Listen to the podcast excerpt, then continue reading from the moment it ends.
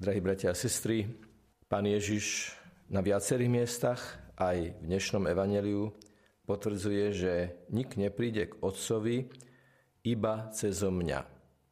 Preto aj pri mnohých modlitbách hovoríme, keď prednášame naše modlitby Otcovi skrze Krista, nášho pána.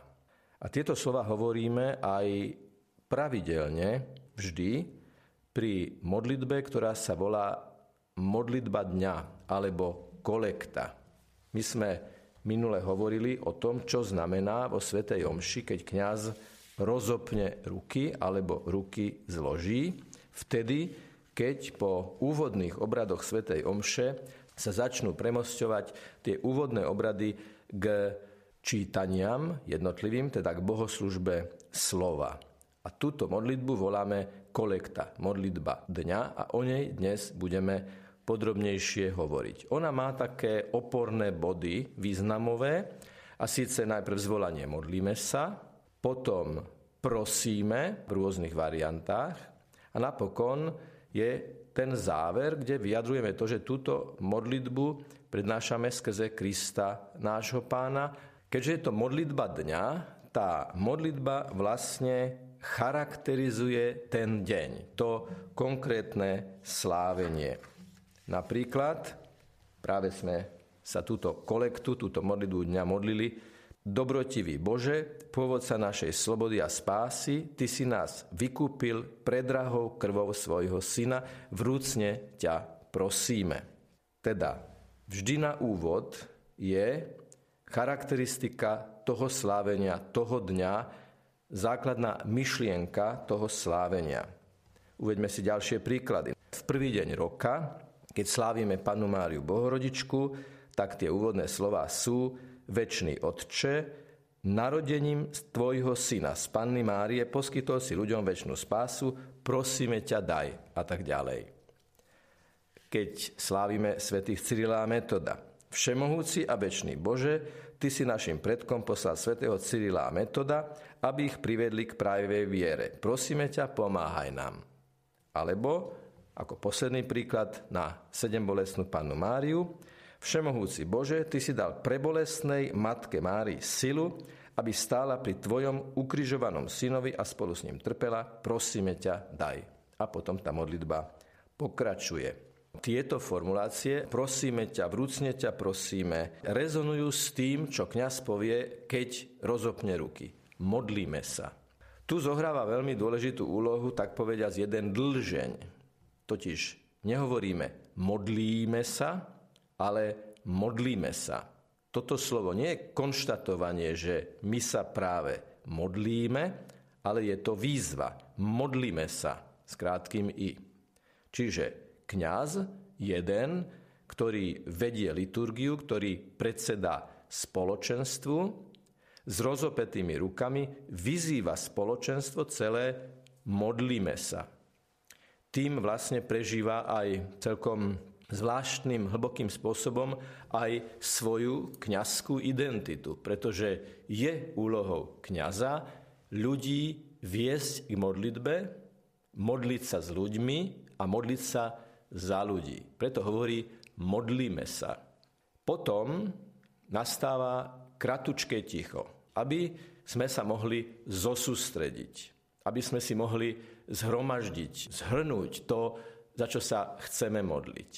S týmto súvisí aj ten názov kolekta, má dva významy. Ten prvý je práve takýto, že kolekta, možno to znie trošku odťažito a nezvykle, ale ono má skutočne spoločný jazykový, slovný základ so slovom kolektív, to znamená zhromaždenie ľudí, niečo, čo je zhromaždené tak to súvisí aj s tým, že to môže znamenať, že v tom krátkom tichu si zhromaždíme úmysly, za ktoré sa chceme modliť v našej mysli, ale môže to samozrejme znamenať ešte zo starokresťanských čias, že keď sa ľudia zhromaždili na liturgiu, na slávenie svätej Omše, tak vtedy sa kňaz túto modlitbu modlil. A niekedy to bolo tak, že sa zhromaždili v jednom kostole, v jednom chráme, kde sa túto kolektu pomodlil kňaz a potom prechádzali do iného kostola, kde prebehlo samotné slávenie.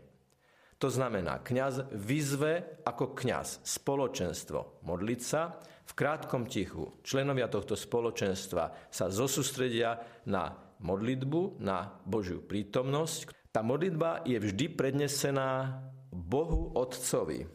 V niekoľkých prípadoch Ježišovi Kristovi. Takže väčší Otče 1. januára, Všemohúci a väčší Bože na Cyrila a Metoda, Všemohúci Bože na sedembolesnú panu Máriu a dnes sme oslovili Boha Otca ako dobrotivý Bože. Po tomto oslovení vyjadríme niečo, za čo sme Bohu vďační, za nejaký dar, za nejaké slávenie, za svetca, za okolnosť, za udalosť. Ako sme to už povedali, po úvodnom modlíme sa a tichu oslovení Boha Otca, vynimočne v niekoľkých prípadoch aj Ježiša Krista, Nasleduje ten významový predel, keď po vyslovení tej úvodnej vety charakteristickej pre ten deň, pre to slávenie, pokračujeme v modlitbe. Prosíme ťa, prosíme ťa daj, vrúcne ťa prosíme a podobne. Tá druhá časť kolekty, čiže modlitby dňa, je modlitba za niečo. Čiže budem teraz pokračovať. Dnes sme povedali, Pôvodca našej slobody a spásy, dobrotivý Bože, Ty si nás vykúpil predrahou krvou Tvojho Syna. Vrúcne ťa prosíme, buď zdrojom nášho života, aby sme v Tebe vždy nachádzali trvalú radosť a istotu. Povedali sme v úvode, že Ty si pôvodca našej slobody a spásy, a to sa potom mení na modlitbu, buď zdrojom nášho života, aby sme v Tebe vždy nachádzali trvalú radosť a istotu. 1. januára po slovách prosíme ťa, daj, hovoríme, po slovách narodením tvojho syna z Panny Márie poskytol si ľuďom väčšinu spásu, potom sa to mení na modlitbu, prosíme ťa, daj, aby sme vždy pociťovali účinky jej orodovania, bez skrze ňu sme dostali pôvodcu života Ježiša Krista. Alebo na Cyrila a Metoda, prosíme ťa, Pomáhaj nám, aby sme si verne zachovali dedičstvo otcov, statočne vyznávali svoju vieru a podľa nej aj žili.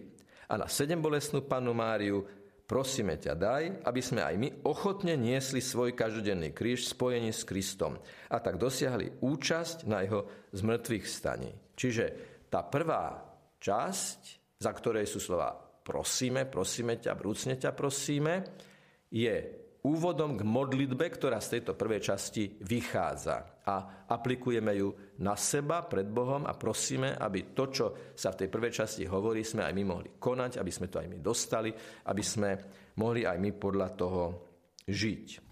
Záver každej kolekty, každej modlitby dňa je pripomenutím Svetej Trojice. A sú tu vlastne tri možnosti. Ak sa táto modlitba obracia na Otca, tak potom to pokračuje slovami skrze nášho pána Ježiša Krista, tvojho syna, ktorý je Boh a s tebou žije a kráľuje v jednote s Duchom Svetým po všetky veky vekov.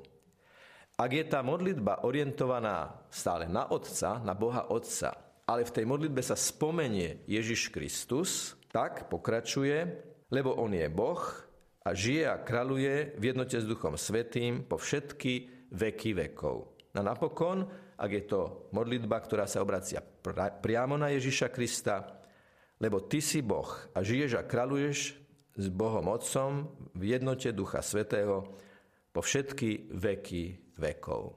Skúsme vždy na začiatku Svetej Omše, keď počujeme túto modlitbu dňa, ju prežiť, pretože výzva bola jasná. Modlíme sa. A potom je ticho práve na to, aby sme všetko odložili a sa sústredili na tú modlitbu. My to potom nakoniec vyjadríme slovom amen. Ale to je tak časté slovo vo Svetej Omši, že mu vyhradíme osobitné miesto. Takže na budúce budeme hovoriť o jednom jedinom štvorpísmenovom, ale veľmi zásadnom slove, zvolaní. Amen. Amen. Nech je pochválený Pán Ježiš Kristus.